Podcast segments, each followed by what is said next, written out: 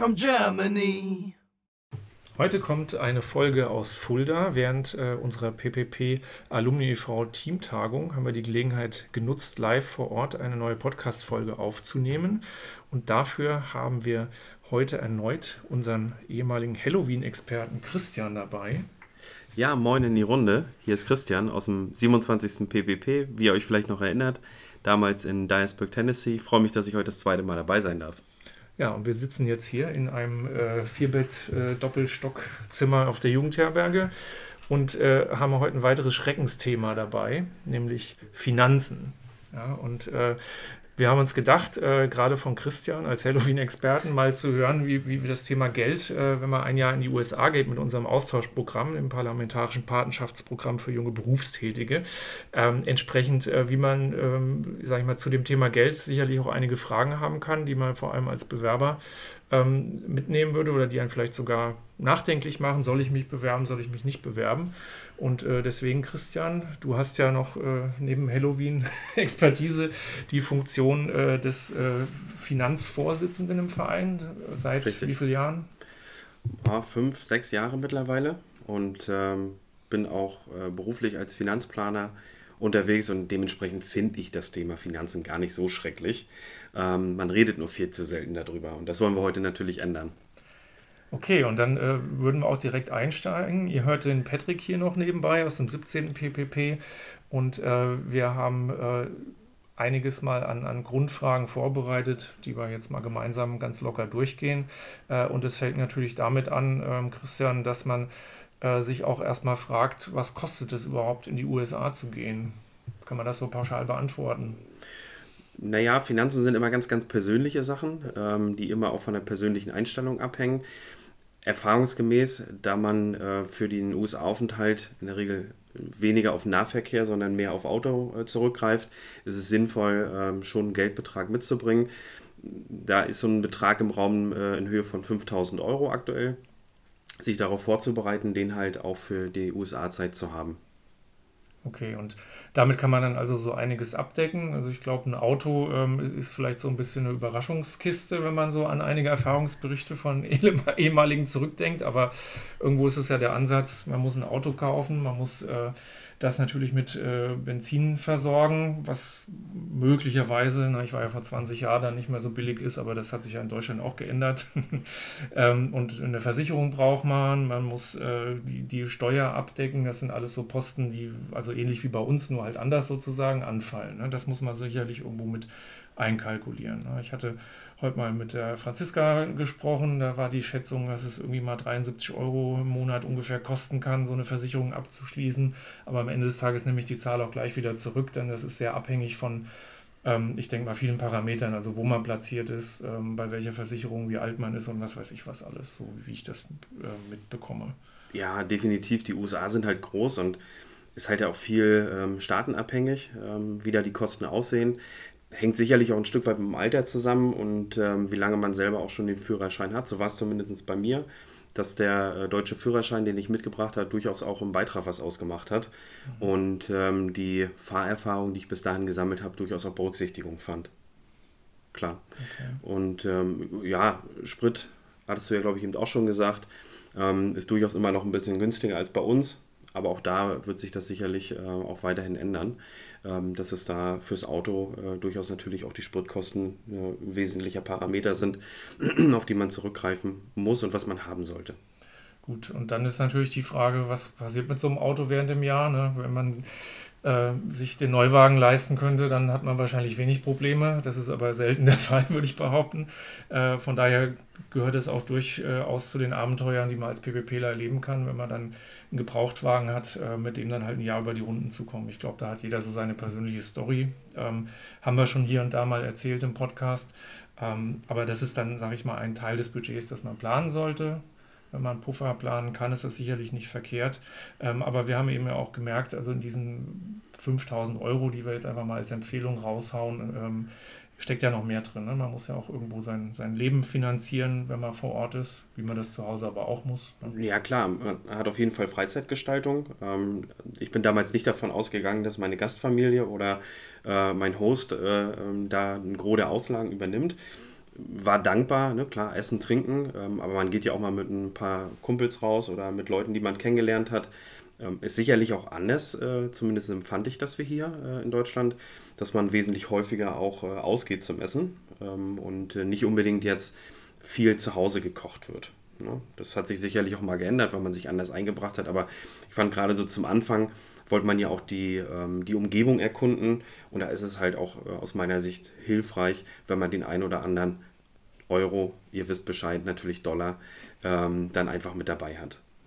Ja, das ist sicherlich gut. Ich hatte auch bei mir das Erlebnis, dass ich eigentlich viel mehr essen war, als ich das zu Hause getan habe. Ne? Und das war, ich sag mal, relativ günstig, je nachdem, wo man hingeht und auch relativ üppig. Das merkt man in den Funden.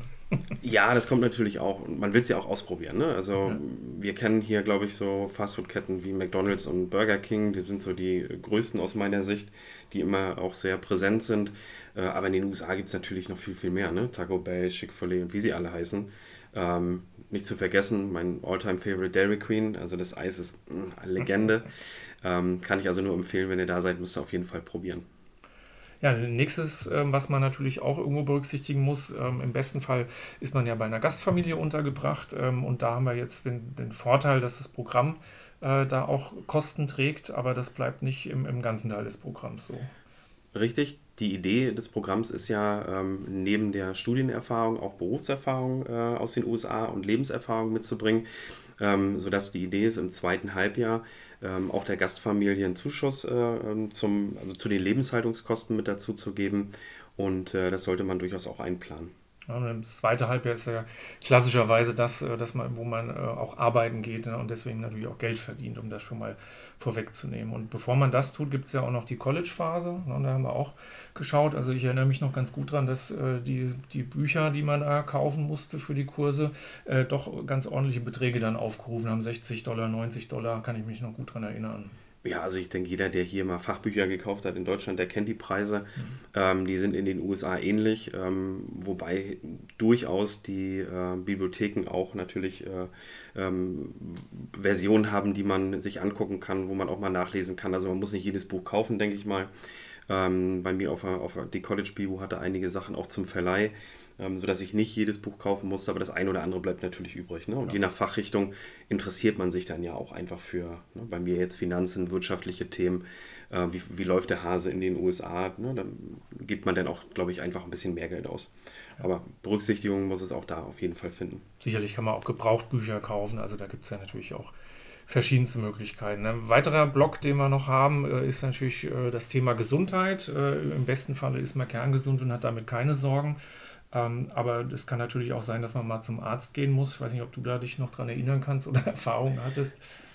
Tatsächlich ja. Ähm, ich, ja, positive, negative, äh, nehmt es jetzt wie ihr wollt. Ähm, ich habe mir einen Mittelfuß gebrochen in den USA äh, und war da dementsprechend in der Notaufnahme und in der, ähm, dann in der Nachbehandlung. Ähm, Schöne war durch die ähm, Gruppenversicherung, die ähm, äh, abgebildet oder abgebildet wird, brauchte ich halt nicht, nicht selber bezahlen an der Stelle. Ne? Das hat alles die Versicherung übernommen. Also das hat gut funktioniert. Ähm, ich habe zwar mehr Papierkram gehabt, als ich das aus Deutschland gewohnt war, aber alles andere war sehr, sehr, also war genauso wie in Deutschland auch. Gut, also es gibt da irgendwie einen Eigenanteil, den man wahrscheinlich bezahlen muss, wenn man zum Arzt geht. Ich, ich sage jetzt einfach mal, das sind ja keine Hunderte von Dollar, ähm, die da einem drohen und der Rest ist dann über das Programm mit so einer Gruppenversicherung abgedeckt. Ja, und sicherlich auch in Abhängigkeit, warum ich zum Arzt gehe. Ne? Also wenn ich jetzt wegen einer Erkältung mich dort melde oder ähnlichem, wenn ich jetzt aber ein Notfall bin, ähm, weil ich einen Unfall hatte, dann äh, ist das auch ähnlich wie bei uns aus meiner Sicht. Aber es lässt sich halt auch nicht verhindern. Also selbst wenn wir ähm, auch die Erfahrung gesammelt haben, merken wir halt auch immer wieder, dass in dem Austausch auch hier in, in Fulda auf der Teamtagung halt die Erfahrungen durchaus auch unterschiedlich sein können. Okay. Ja, und zu guter Letzt, wenn, wenn man noch was übrig hat nach all den Kostenblöcken, dann, dann hat man noch dieses ein bisschen ähm, Spending Money, ähm, würde ich auf Englisch sagen, ähm, irgendwo zu sagen, ich, ich finanziere mir äh, eben meine Freizeit. Ne? Und ich glaube, gerade das ist ja in den USA auch sehr spannend. Was hast du so gemacht? Boah, wir waren, ähm, die, die Haunted Houses haben wir besucht. Ähm, ja, also wer es nicht gehört hat, hört euch definitiv die Halloween-Folge nochmal an. Ähm, aber es sind halt auch die ganz normalen Events, ins Kino gehen, zum, zum Football, zum Baseball, äh, dann ein Ticket kaufen. Ähm, Dicebird hatte eine Aktion Kicking Cancer Out of the Park ähm, für die äh, ähm, Wolfburgs da, um jemanden ins Wasser zu befördern, hat man halt dann 5 Dollar gespendet. Solche Dinge, das macht man ja auch. Also man, man lebt dort ja und ähm, will auch was erleben und ähm, dementsprechend gibt man halt auch äh, Geld aus. Gibt aber auch da durchaus auch Studententarife. Ja, sollte man berücksichtigen und sich auch vorher informieren, was da aktuell ist in der Umgebung. Und ähm, ja, aber definitiv. Also, wenn ich da bin und als ich da war, wollte ich halt auch was erleben. Und äh, das eine oder andere äh, ja, habe ich dann auch selber bezahlt, weil es mir wichtig war. Ne? Ja. Ja, da muss man sich dann natürlich auch mal was gönnen im besten Falle und, und das wollen wir uns ja jetzt auch mal im nächsten angucken. Also im Endeffekt diese, diese 5000 Euro, die irgendwo so diese Mindestempfehlung sind, ja, wie immer im Leben, wenn man mehr hat, ist gut, ja. Äh, aber ähm, auch damit geht es. Äh, aber wir wollten uns wirklich einmal damit auseinandersetzen, auch mit dir als Experten. Was heißt denn das? Wie kann ich mir das denn leisten, damit ich dann nachher auch noch ein bisschen was übrig habe, um dann auch mal das ein oder andere Erlebnis mitzunehmen, wie jetzt eben mal ein Baseballspiel zu sehen oder halt eine Reise in National Nationalpark zu machen. Ja, oder vielleicht auch das ein oder andere Schnäppchen aus dem Outlet mitzunehmen. Ne? Oder das. Also auch das gehört ja dazu. ähm, ja, also 5000 Euro klingt immer viel, wenn man äh, anfängt, äh, Geld zurückzulegen. Das, was ich als Finanzplaner gelernt habe, ist, dass viele Leute denken, sie haben einen Budgetplan. Das sollte man vielleicht nochmal genau überprüfen. Wofür gebe ich Geld aus? Was ist mir wirklich wichtig jetzt? Und ähm, frühzeitig anfangen lohnt sich auf jeden Fall. Also das heißt, wenn ich mir Gedanken mache, ähm, dieses Austauschjahr zu machen, äh, als äh, ähm, Teilnehmer äh, in die USA zu gehen, äh, dann sollte das auch der Startpunkt sein, wo ich mein Budget einfach mal unter die Lupe nehme. Wofür gebe ich jetzt eigentlich viel Geld aus? Mhm. Ne? Was bleibt wirklich übrig? Und äh, was kann ich gegebenenfalls dann monatlich auch beiseite legen? Vielleicht von der Ausbildungsvergütung, vielleicht aber auch äh, vom Angestelltengehalt, ähm, dass man da was beiseite legt. Gegebenenfalls bleibt aber auch was vom Kindergeld übrig. Ja, das hat bei mir damals äh, auch, auch einen wesentlichen Part ausgemacht. Ähm, konnte aber auch auf meine, meine Eltern und Großeltern zurückgreifen, die halt auch ein bisschen was dazu gelegt haben. Ähm, das hat halt auch geholfen. Ne? Das sind viele, viele äh, Stellschrauben, die man aus meiner Sicht nutzen kann ähm, wenn man das rechtzeitig macht. Dann ist das überhaupt kein Thema aus meiner Sicht. Also selbst wenn man äh, direkt bei der Bewerbungsphase loslegt, dann sind es ja immerhin noch, ohne es jetzt nachzurechnen, aber wahrscheinlich noch knapp unter ein Jahr, sage ich mal, die man theoretisch Zeit hätte. Dann kann man natürlich in der Zeit auch was bewerkstelligen, wenn man das konsequent angeht. Ja, ne? Zeit ist Geld ähm, und ähm, dementsprechend, ähm, wer früh anfängt, der hat am Ende, glaube ich, auch einfach mehr. Ähm, es gibt da sicherlich die unterschiedlichsten Situationen ähm, und äh, meine Erfahrung ist einfach ähm, beruflich wie aber auch im Rückblick äh, für mein Auslandsjahr, dass ja, das Budget einfach nochmal auf, auf den Prüfstand zu stellen, am meisten geholfen hat. Und was, was heißt das jetzt, wenn du sagst, man glaubt oft ein Budget zu haben, aber ist vielleicht doch nicht so das äh, Gelbe vom Ei? Naja, die, wirklich die Frage, was ist mir jetzt wichtig an den Ausgaben, die ich habe. Also es ist ja schön, wenn ich ähm, im Budgetplan habe, dass ich ähm, irgendwie am Wochenende mit den Jungs oder mit meinen Mädels dann 100, 200 Euro äh, auf den Kopf klopfe. Ähm, dann habe ich da natürlich ein tolles Wochenende. Ähm, da sollte man für sich einfach überlegen, will ich und brauche ich das jetzt weiter oder nehme ich das Geld vielleicht äh, und packe das schon mal beiseite ähm, für, die, also für die Rücklage fürs Auslandsjahr ne? und für das Programm. Auf der anderen Seite hat man aber auch ganz viele Ausgaben, wo man vielleicht sagt, die sind wichtig. Ah, was sind, aus meiner Sicht, was wird so regelmäßig abgebucht? Ja, Netflix, Amazon Prime, das sind so Sachen, die gehen halt immer weg. Hier mal 5 Euro, damals 10, ne, alles so on demand, man merkt das gar nicht so, man ist da so im Flow und es stört einen auch nicht so, weil das überschaubare Beträge sind. Ähm, und da kann man aus meiner Sicht eine ganze Menge machen.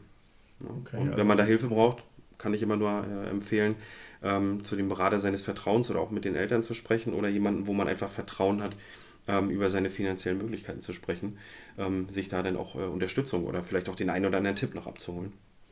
Und sicherlich muss man ja auch irgendwo ein bisschen so einen Reality-Check machen, ne? also im Sinne von, wenn ich wirklich so auf die äh, Kacke haue mit den 200 Euro am Wochenende und aber nur aufschreibe, dass es 20 sind, die ich ausgebe, das äh, ist natürlich auch klar, dass dann in der Rechnung irgendwas nicht aufgeht. Ein sehr wichtiger Punkt, man muss ehrlich zu sich selber sein.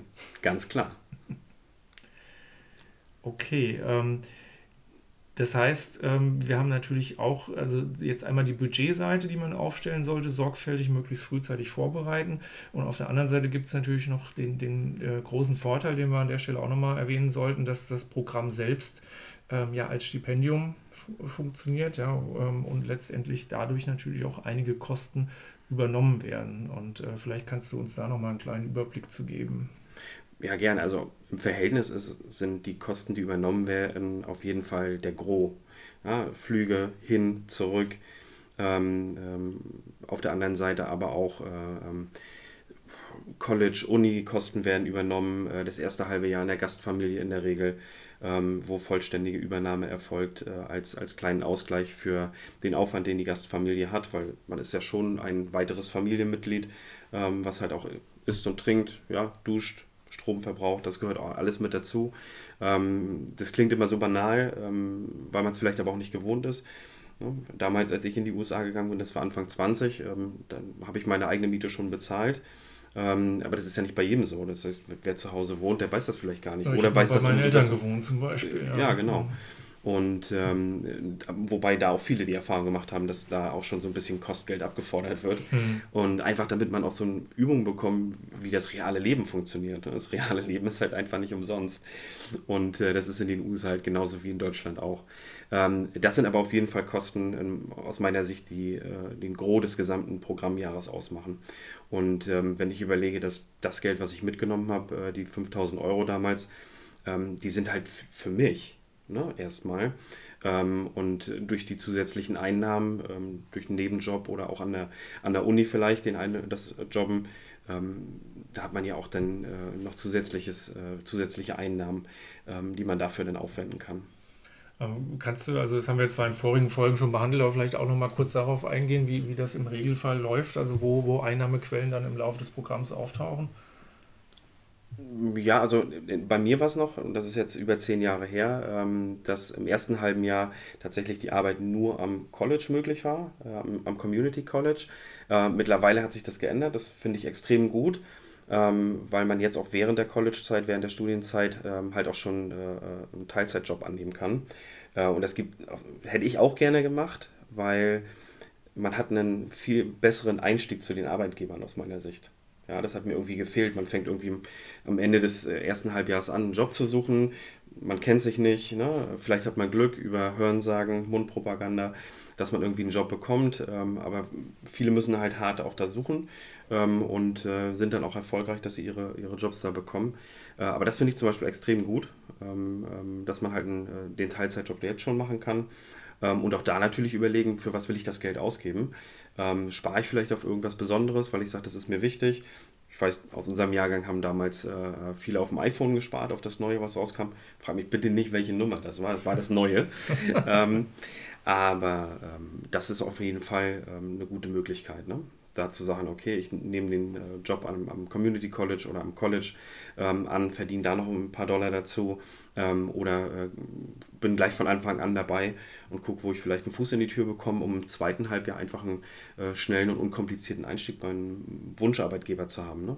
Ja, ich meine, das wäre natürlich eine enorme Hilfe, die, die, die, sag ich mal, bei dem klassischen Ablauf, wie wir ihn noch hatten, äh, noch, noch nicht unbedingt gegeben war. Das ist schon richtig. Ja. Oder man kann ja dann auch theoretisch zwei Jobs führen, ne? also noch einen nebenbei, äh, kann einen neuen anfangen. Ähm, da, da, sind eigentlich viel mehr flexible Möglichkeiten dann heutzutage gegeben. Ja, und ähm, vor allen Dingen in den USA ja auch ganz anders wie in Deutschland. Ne? Also finde ich jetzt, also in den USA ist es halt gängig, äh, vielleicht ein, zwei oder sogar drei Jobs zu haben, äh, die man dann macht, äh, unterschiedlich. Ähm, aber ich bleibe dabei, der Teilzeitjob ist halt ähm, am Ende meistens auch besser bezahlt, weil die Zeiten im Community College halt überschaubar sind. Das heißt, die Einnahmequelle war damals schon begrenzt und das macht es auf jeden Fall äh, aus meiner Sicht wesentlich besser aktuell. Ja, was, was auch anders ist, äh, da wollten wir auch nochmal darauf hinweisen, ist, äh, dass wir nicht wie in Deutschland in der Regel einmal im Monat das Gehalt bekommen, sondern dass man da eigentlich immer noch, so habe ich es auch kennengelernt, alle zwei Wochen seinen Paycheck bekommt. Also das heißt, der, der Fluss von, von dem Geld, das man verdient, der ist dann auch, ähm, ich sag mal, in kürzeren Abständen. Ne? Das, das kann man natürlich ähm, in, bei seiner Planung insofern auch berücksichtigen. Ja, heißt ja nicht, dass man mehr Geld hat, aber es kommt zumindest im Zwei-Wochen-Rhythmus. Ja, das hängt sicherlich auch vom Arbeitgeber ab. Bei mir war es auch monatlich. Ähm, ah, okay. Das war, äh, war aber auch okay, also weil ich es nicht anders gewohnt war, äh, halt aus Deutschland. Ähm, Finde die Idee, wenn, wenn das geht, sich das zweiwöchentlich auszuzahlen, natürlich auch nicht verkehrt. Ähm, dann hat man einfach ähm, regelmäßiger die Einnahmen und kann das vielleicht so für den einen oder anderen besser auch einfach steuern. Ne? Mhm. Ja, und äh, jetzt äh, sind wir nochmal ganz besonders auf deine Expertise angewiesen. Ähm, was macht man denn eigentlich mit, die, mit diesem ganzen Geld, das man jetzt angespart hat, wenn es losgeht? Ja, äh, landet in den USA und äh, wie kommt man an, an die Kohle von zu Hause dran, ist tatsächlich die Frage, die sich uns stellt ja, aus meiner Sicht äh, internationaler Zahlungsverkehr für mich jetzt als Finanzplaner ein total spannendes Thema. Äh, wahrscheinlich, Bitte, wir haben alle Zeit der Welt. ja? Also, ähm, wo man aus meiner Sicht äh, unterscheiden muss, ist halt, ähm, wie kriege ich es vom Girokonto? Also, wie komme ich an, an, an, das Geld, was ich auf, auf meinem Girokonto habe, dran? Ähm, sollte ich das überweisen? Sollte ich äh, vielleicht Geld schon in US-Dollar mitnehmen? Ähm, alles ist auf jeden Fall denkbar. Ähm, ein Großteil des Geldes habe ich damals wirklich überwiesen. Ähm, das war noch eine Überweisung, wie man sie kennt aus meiner Sicht, vom Girokonto zum Girokonto dann in den USA. Achso, als du es schon eröffnet hattest äh, vor, Ort. Mhm. Genau. Und ähm, ähm, habe aber einen Teil auch auf, dem, äh, auf meinem Konto draufgelassen und dann mit der Kreditkarte bezahlt, ähm, weil Kreditkartenzahlung ist halt aus meiner Sicht neben neben äh, der Bezahlung mit einem Scheck, den wir hier gar nicht mehr kennen in Größenordnung, ähm, die ja eine der häufigsten Zahlungsmöglichkeiten. Ne? Und da kommen halt äh, immer noch mehr dazu. Ähm, ob jetzt äh, ähm, dann Apple Pay, Google Pay, sind ja auch alles Möglichkeiten. Äh, Amazon Pay, äh, in, in, den USA ist das ähm, auf jeden Fall breiter aufgestellt. Ähm, aus heutiger Sicht würde ich ganz klar sagen, äh, wer Geld ähm, auf sein US-Konto einzahlen will, der sollte einfach, ähm, ja, ich sag mal, Anbieter nutzen, ähm, die das vielleicht anders machen als die ganz normale Hausbank. Ähm, die machen das nämlich dann so, also beispielsweise, damit ihr da mal ein bisschen nachschlagen könnt, also TransferWise oder Western Union, PayPal. Ähm, die arbeiten ein bisschen anders als normale Banken in dem Bereich, ähm, können es aus meiner Sicht deshalb auch günstiger anbieten. Das wäre eine Ersparmöglichkeit oder, oder Sparmöglichkeit für euch auf jeden Fall, ähm, das so zu machen. Und ähm, beispielsweise jetzt bei TransferWise äh, funktionierte bei den anderen Anbietern aber auch. Ähm, die haben in den Ländern, wo man Geld hinschickt, haben, haben die einfach ein Konto. Die haben dann ein Geschäftskonto und da zahlt man das Geld ja nicht ein, sondern ich überweise das Geld auf ein deutsches Konto. Mhm. Vom deutschen Konto auf ein deutschen Konto ist in der Regel kostenfrei. Und ähm, auf dem äh, Konto in den USA, von dem Konto geht es dann auf das US-Konto. Ähm, das heißt, die haben wesentlich geringere Transaktionskosten für die Überweisung und können es deshalb günstiger anbieten haben ähm, oftmals auch dadurch ähm, bessere Umrechnungspreise. Das heißt, es kommt von den Euros mehr US-Dollar bei euch auf dem Konto an in den USA und ähm, aus meiner Sicht auch wesentlich schneller. Ne? Weil wenn man das ein, zwei Mal gemacht hat, ähm, dann ähm, ist das teilweise innerhalb von wenigen Minuten. Manchmal dauert es ein paar Stunden, hängt immer ein bisschen davon ab, wann ihr überweist. Also mitten in der Nacht ja, das deutsche Konto, das ist, arbeitet ja in der Nacht nicht, das ist ja während der normalen Banköffnungszeiten in der Regel verfügbar. Trotz Digitalisierung. Ja, ne? Ähm, alles geht mit Digitalisierung dann offensichtlich dann doch nicht. Nein. ähm, muss ja auch, hat ja auch einen Sicherheitsaspekt, das spielt ja auch eine Rolle, deshalb geht das nachts auch nicht unbedingt in der Größenordnung. Will nur sagen, ähm, das Girokonto vom Girokonto auf ein Konto zu überweisen, kann durchaus äh, sehr preisintensiv sein. Ähm, ich empfehle aus meiner Sicht ganz deutlich dann auch einen Anbieter zu nehmen, der ähnlich wie, wie, wie TransferWise, aber auch äh, WorldPay First und wie sie alle heißen, also gibt es ja unterschiedliche Anbieter, ähm, dann solche Möglichkeiten zu nutzen. Ähm, PayPal geht natürlich auch, klar. Ähm, ich bin aber, im, wenn ich in den USA bin, ähm, jetzt zum normalen Reisen, äh, nutze ich in der Regel meine Kreditkarte. So, und wenn die Möglichkeit besteht, dass man eine Kreditkarte zum Konto bekommt, dann sollte man die Bezahlvariante nehmen. Ne? Also das heißt, man kann ja durchaus auch seine deutsche Kreditkarte einsetzen für Einkäufe, sage ich mal. Definitiv. Ja, man muss natürlich sicherlich da auch auf die Bedingungen achten. Also so kenne ich es jetzt mit Auslandseinsatzgebühr oder auch generell den Gebühren, die man natürlich für eine Kreditkarte bezahlen muss. Das wäre natürlich wichtig. Das auf jeden Fall. Also ähm, das ist bei jeder Bank in Deutschland ein bisschen anders. Ja, jeder darf da seine Preise ähm, so gestalten, ähm, wie, wie das halt in die Geschäftspolitik passt. Das heißt, immer fragen vorher. Also nicht einfach machen und dann enttäuscht oder ärgerlich sein, dass das jetzt Geld gekostet hat, sondern immer vorher äh, äh fragen. Und am besten ist halt eine kurze Kontaktmail ne, an, an den Berater oder an meine, meine Bank des Vertrauens und sagen, ähm, Mensch Leute, wie ist das eigentlich jetzt, wenn ich jetzt in den USA damit bezahle, ähm, was kostet mich das? Mhm. So, und äh, das lässt sich relativ einfach dann, äh, also zumindest wenn meine Kunden mich fragen, kann ich es relativ einfach dann beantworten. Ne, also das ist jetzt kein Riesenaufwand für den Berater, das rauszusuchen, für einen selber vielleicht aber schon. Also da. Okay. Und, und würdest du auch, ähm, ich sag mal, raten, dass man mit einer deutschen Kreditkarte Geld abhebt? Das hat ja wahrscheinlich auch äh, irgendwelche Bedingungen, also Dollar quasi mit einer deutschen Kreditkarte in den USA. Hin und wieder, machen? Ja, hin und wieder braucht man natürlich in den USA, USA einfach mal Cash. Das ist auch so. Ähm, es macht durchaus mal Sinn, das zu tun. Ich würde es aber nicht übertreiben. Also wenn man das macht, sollte man immer überlegen, ähm, das nicht wegen 50 Dollar zu machen, sondern einen eher größeren Betrag zu nehmen, weil sollten Kosten entstehen, ist das natürlich bei einem größeren Betrag ähm, im Verhältnis immer etwas weniger äh, an Kosten. Äh, also da, wenn Bargeld notwendig ist, immer einen größeren Betrag abheben als einen zu kleinen. Ähm, das ist so die, die, Erfahrung, die ich auch gemacht habe. Abhängig von der Kreditkartenorganisation bzw. von der Bank, die die ausgibt, ähm, sollte man sich aber auch da nochmal über die Preise informieren, weil die sehr unterschiedlich sind. Von äh, ich muss dafür gar nichts bezahlen, ich muss auch für die Umrechnung nichts bezahlen, von Euro in US-Dollar ähm, hin zu ähm, zweistelligen Summen. Ich würde mal sagen, im unterstell, äh, unterstelligen 15, 16 Euro kann da durchaus schon entstehen. Ne? Also je nach Institut sehr unterschiedlich. Okay, kann sehr ins Geld gehen. Und würdest, würdest du noch raten, Bargeld mitzunehmen und unter das Kopfkissen zu legen? Aber das Bargeld muss ja auch irgendwo herkommen, weil ich glaube, mit Euro kommt man nicht sehr weit. ähm, ich selber bin nicht unbedingt ein Freund von Bargeld. Das liegt aber an meiner Persönlichkeit. Ähm, ich bezahle gern. Ich bin, fand ich in den USA auch total toll, dass ich alles mit Kreditkarte bezahlen konnte, sogar den Snickers. Kann ich verstehen. Ja. ja. Ähm, also ich bin auf jeden Fall der Plastikkartenbezahler. Schon ganz, ganz viele Jahre. Wenn Bargeld wirklich, wenn man sich sicherer fühlt, sollte man einfach ein paar Dollar halt mitnehmen. Ähm, wichtig sind vielleicht zum Anfang ein paar kleinere Dollars, also nicht die 100-Dollar-Scheine mitnehmen. Ne, das ist eher, wenn man jetzt wirklich mal sich eine Coke holen will am Flughafen und das, man ist noch, sich noch nicht sicher, vielleicht das Trinkgeld oder ähnlichem ähm, oder eine Taxifahrt oder sowas, da kann das durchaus hilfreich sein. Ähm, meistens sind es aber auch im Umfeld, wenn man sich verabschiedet, also meine Freunde und Familie, die haben sich natürlich verabschiedet, wenn man für ein Jahr geht. Ähm, das gehört, glaube ich, auch ein Stück weit mit dazu. Und ähm, ja, da kann man, glaube ich, auch sagen, hey, was, was kann ich dir Gutes tun? Ähm, wenn du ein paar Dollar mitbringst, äh, schon umgerechnet, ist das auf jeden Fall ein cooles Abschiedsgeschenk und hat auch geholfen. Okay. Ja, ich erinnere mich noch ganz gut daran, dass ich äh, auch gerade dann, wenn es um, um Trinkgeld oder so geht, weil das in den USA ja viel üblicher ist, sage ich mal, dass man da irgendwo mal einen Dollar zusteckt, ja, sei es jetzt beim, beim Shuttle-Service am Flughafen ne, oder, oder im Hotel oder sowas, dass man dann halt äh, schnell ein Problem hat, wenn man nichts mitgebracht hat, weil man es einfach nicht tun kann. Ne. Man passiert nichts, ist halt nur unhöflich.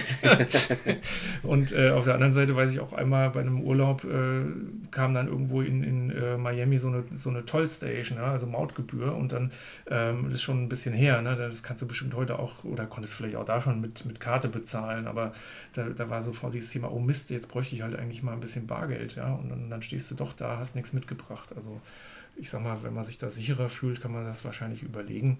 Aber es wird ja immer mehr digital gemacht. Ne? Und in den USA ist ja wirklich das Land, wo man schon seit eh und je den Kaffee mit der Kreditkarte zahlt, was in Deutschland ja nach wie vor teilweise schwierig ist. Ja, immer noch verpönt. Ähm, ich glaube, durch die aktuelle Situation mhm. ähm, immer mehr im Kommen, dass da auch immer mehr ähm, ja, Einzelhändler sagen, okay, jetzt mache ich das mit der Kartenbezahlung oder der kontaktlosen Bezahlung auch. Ähm, ja, es ist wie in, in Deutschland auch, würde ich sagen. Ähm, ein bisschen Bargeld, ne, 20, 30, 40 Euro in, im Portemonnaie zu haben, ist vielleicht nicht verkehrt. Ähm, wie gesagt, ich komme auch ohne gut zurecht. Ähm, ich kenne aber viele, auch im Bekannten- und Freundeskreis, die sagen, hey, ich habe immer ein bisschen Bargeld dabei. Ne? Wer weiß, vielleicht geht die Karte mal nicht, aber also ich bezahle, wie gesagt, seit über zehn Jahren eigentlich alles mit Karte, sofern es möglich ist. Und ähm, kann mich an nicht einen Moment erinnern, wo das mit der Karte nicht geklappt hat. Und heute mit Google Pay, Apple Pay Möglichkeiten ähm, kann ich sogar mit dem Smartphone bezahlen. Also sehe ich da eher ähm, keine Probleme. Deshalb bin ich eher dabei, wenn man äh, Dollar mitnehmen möchte, dann äh, sollte man das vielleicht äh, als Abschiedsgeschenk, ist das eine gute Hilfestellung, ähm, dass man da nicht losziehen muss und noch US-Dollar holen, weil Fremdwährung zu kaufen, ist immer noch am teuersten. Das ist immer die teuerste Variante, eine Währung umzutauschen. Okay, und äh, wenn man denn jetzt vor Ort ist, ähm, du hast ja eben schon das Bankkonto irgendwo vorausgesetzt. Ne? Also braucht man das vor Ort und, und was gibt es dabei zu beachten? Das Lokale in den USA. Also erstmal sind ja mehrere Fragen jetzt gewesen. Ja, man braucht es, äh, ist auf jeden Fall hilfreich, ähm, dass man äh, sein Paycheck gegebenenfalls auch irgendwo einzahlen kann. Ähm, ja, ich habe auch in den USA viele gesehen, die haben damit direkt bei Walmart bezahlt den mhm. Einkauf und haben dann das Restgeld ausgezahlt bekommen. Ähm, das kannte ich jetzt nicht so, weil ich mit Ausbildungsvergütung und äh, Gehalt irgendwie gewohnt war, dass das auf ein Konto geht. Das habe ich dann auch gemacht, habe bei der äh, ähm, Security Bank in, in Dyersburg Downtown halt ein Konto eröffnet und da habe ich das dann halt eingezahlt. So, da gab es eine normale Karte zu. Ähm, da war es dann halt auch unkompliziert, wenn ich da Cash geholt habe, dann war das auch kostenfrei ähm, sofern das notwendig war. Oder, oder ich habe am Ende dann halt mit der Karte bezahlt. Und so war es dann halt auch. Ja, ne. irgendwann habe ich dann mal ähm, nach einer gewissen Wartezeit auch, äh, durfte ich den Schecks bestellen. Ähm, das war irgendwie ganz interessant. Die habe ich auch immer noch. Das sind eher so Sammlerstücke. Äh, mittlerweile, die gucke ich mir halt immer mal gerne an, weil ich das irgendwie interessant finde, äh, dass es so eine Zahlmöglichkeit mal gab. Ähm, das hat auch funktioniert. Ähm, aber wenn es jetzt ums Konto geht, was die Einrichtung betrifft, ist durchaus sehr ähnlich wie bei uns. Also man braucht seine Social Security Number. Ähm, das ist, glaube ich, gleichzusetzen mit der Steuer-ID hier in Deutschland, die man für die Kontoeröffnung braucht. Ähm, ein Adressennachweis. Ja, mhm. äh, also gegebenenfalls im Reisepass steht ja die US-Adresse nicht. Normal. Ähm, da kann der, äh, die Driver's License natürlich hilfreich sein, ne, die da als Ausweis dient mit der Adresse. Oder halt auch die Schreiben, die man jetzt von äh, Cultural Vistas bekommen zum Beispiel für die Behördengänge. Äh, da steht ja auch dann gegebenenfalls eine Adresse mit drauf schon, wo man sich dann aufhält. Ähm, gegebenenfalls sollte man sich aber auch mal vom College einfach anschreiben lassen, ja, vom Community College, wo die Adresse und Name draufsteht. Ähm, also das funktioniert durchaus schon mit dem Adressnachweis ein bisschen anders. Ja. Aber ähm, wie gesagt, ich habe das Konto eröffnet, nachdem ich meinen, meinen Führerschein hatte und äh, die, die Social Security Number und das war tatsächlich sehr reibungslos. Und äh, gut, damit hat man also dieses Konto, hat, äh, wie du schon sagst, ist wahrscheinlich so eine Debitkarte oder auch vielleicht eine Kreditkarte. Das ist in den USA ja auch eher üblich. Äh, irgendwo gibt es auch Spar- oder Savings-Accounts, also das liegt wahrscheinlich am Paket und an der Bank. Da brauchen wir weder Tipps noch sonst irgendwas geben. Das ist ja auch sehr regional abhängig, auch allein schon wie die Banken heißen und wie die Angebote aussehen, würde ich sagen. Definitiv. Und da bleibt der Tipp vom, vom äh, vorhin wieder bestehen. Äh, man sollte sich immer informieren, wo man das Konto öffnet und was was kostet. Ähm, äh, Service wird in den USA äh, ja mindestens genauso groß geschrieben ähm, wie hier in Deutschland, was die Informationen betrifft. Ähm, und da ist einem auch keiner böse, wenn man, wenn man da einfach nachfragt und sich das einfach vernünftig erklären lässt, bevor man da in irgendeine ja, Gebührenfalle gerät. Ne? Das ist meistens in den USA auch gar nicht böse gemeint. Man muss halt fragen. Ne? Und das Fragen hilft. Auf jeden Fall. Und schützt. Mhm. Ja, guter Hinweis. Ähm, und, und dann ist das Ganze ja zeitlich begrenzt, also der Aufenthalt äh, unserer PPPler, dann geht es zurück nach Deutschland und äh, dann liegt da noch das Bankkonto rum oder wie, wie verhält sich das? Was rätst du dazu? Also ich würde mittlerweile sagen, dass ich habe damals überlegt, ob ich mein Konto bestehen lasse. Ich habe es glücklicherweise nicht gemacht. Warum sage ich jetzt glücklicherweise? Weil ähm, ganz ehrlich, wenn da nachher kein Geld mehr drauf ist, man vergisst das. Ähm, und äh, man sollte das Geld, was äh, auf dem Konto drauf ist, einfach entweder mitnehmen oder äh, überweisen, wenn das schon geht, ähm, übertragen auf, ein, auf das deutsche Konto wieder ähm, oder sich halt einfach auszahlen und für irgendwelche schöne Erlebnisse ausgeben. Ja, ähm, das ist da viel wichtiger und dann am Ende das Konto auch vernünftig schließen, bevor man die USA verlässt, weil am Ende weiß ja keiner, ich damals ja auch nicht, ähm, wie verändern sich die Gebührenmodelle vielleicht. Das muss ja nicht für immer gleich bleiben. Und ich glaube, das Blödeste, was einem passieren kann, ist, dass die Gebühren nachher ähm, angerechnet werden und man die nicht bezahlt und dann muss vielleicht noch die Adresse rausgefunden werden und man will vielleicht nochmal zum Urlaub in die USA und auf einmal türmen sich da irgendwelche Rechnungen auf. Ähm, also Konto schließen, wenn man die USA, bevor man die USA verlässt, ist da ähm, aus meiner Sicht der, der richtige Weg. Okay, super. Dann vielen Dank für, für die Tipps äh, rund um das Thema Bankkonto. Und ähm, ich denke, damit haben wir eigentlich schon ganz gut äh, beleuchtet. Ich hoffe, wir haben nichts vergessen, was, was letztendlich zu dem Thema ähm, ja, Kosten ein Jahr USA mit dem, mit dem PPP auf einen zukommt, was man beachten muss. Ne? Vielen Dank für deine wertvollen Tipps schon mal. Und ähm, ich denke, am Ende stellt sich noch die Frage, lohnt sich das? Weil wir haben eben gesagt, wir brauchen einen Budgetplan. Ähm, es gibt da einiges zu beachten, ähm, aber vielleicht fragt sich auch der eine oder andere, wo, wo, wofür all diese Ausgaben? Ja, ähm, ist das überhaupt der richtige Weg? Was sind da deine Gedanken zu? Also der richtige Weg ist es auf jeden Fall. Da sind wir uns einig. Def definitiv. Weil das Geld, was, also was ich angespart habe, zum einen hat es mir geholfen, zum Anfang einfach für mich ein mhm. vernünftiges Budget und einen Umgang mit Geld zu finden. Ja. Gerade, äh, das ist ja auch ein paar Jahre her, man war ein bisschen jünger, man musste also auch äh, ähm, lernen, das zu tun, damit umzugehen. Ähm, aber es ist ja eine Investition in mich. Mhm. Das, das mache ich für mich. Ähm, ähm, das, das hat meinen Charakter gestärkt, das hat mir äh, geholfen, ähm, die, die Welt mit anderen Augen zu sehen. Ja, in, ihr habt es ja in vielen Folgen auch schon beleuchtet, was das für besondere äh, Momente sind, die man einfach mitnimmt und die einem auch keiner mehr wegnehmen kann. Und ähm, genauso wie man in seine ja, fachliche Ausbildung durch eine Weiterbildung oder ein Studium investiert, ähm, ist das hier genauso gutes investiertes Geld in einen selber. Und ähm, vor allen Dingen auch das, was danach bleibt, ja, nach diesem Jahr. Ähm, also die Auslandserfahrung generell. Ne? Gute Englischkenntnisse, ähm, es macht sich gut im Lebenslauf. Ne? Man kann zeigen, dass man äh, ähm, äh, international auch äh, durchaus äh, berufliche Erfahrungen gesammelt hat. Dann ähm, spielt alles eine Rolle, ne? keine Frage. Und äh, eins ganz klar, ähm? Wir haben ja gesagt am Anfang, dass wir auf der Teamtagung sind vom ehemaligen Verein, äh, vom PWP Alumni e.V. und dementsprechend ist ja ein wahnsinniges ehemaliges Netzwerk, was dahinter steht. Ne? Und äh, das bekommt man halt alles dafür mit. Ne? Und das sind die Dinge, die man vielleicht zum Anfang nicht so sieht ähm, die aber spätestens nach Ende des Jahres halt ähm, dann in den Fokus geraten. Und deshalb ganz klar, jeder, der das vorhat ähm, und äh, gerne in die USA will, es ist halt ein mega Programm, das habe ich immer schon gesagt und ihr auch. Ähm, und deshalb ist es gut angelegtes Geld. Ja. Es wirkt ein Leben lang nach. Ne? Ich glaube, so kann man das, das wirklich sagen, äh, auch an unseren eigenen Erfahrungen, auch hier von unseren äh, anderen PPP-Lern, die, die jetzt gerade mit uns in Fulda sind. Ähm, und von daher ist es insofern gut angelegtes Geld in einen selbst. Ja, ähm, das kann man ja Gott sei Dank nicht alles nachrechnen, aber trotzdem wird es mehrfach zurückgezahlt im späteren Leben, würde ich behaupten. Ja, definitiv. Also kann ich nur unterstreichen.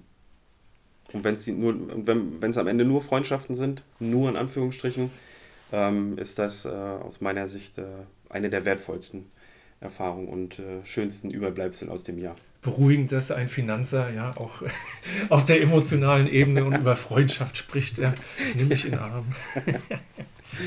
ja, aber ähm, ich glaube, das ist tatsächlich ein, ein schönes Schlusswort. Äh, und von daher ähm, nochmal herzlichen Dank, Christian. War sehr aufschlussreich. Ja, ich hoffe auch für euch da draußen.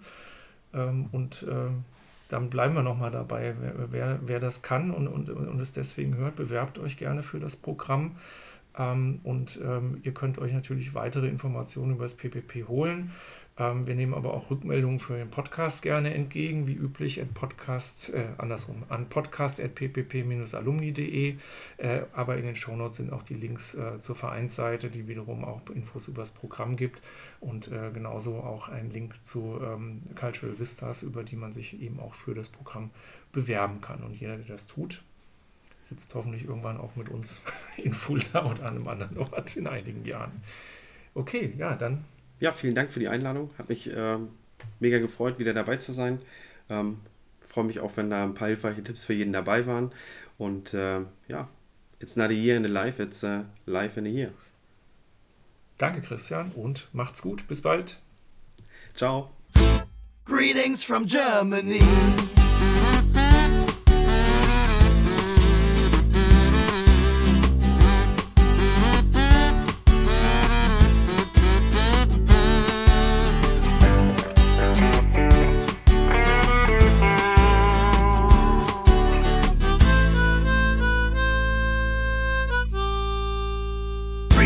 From Germany.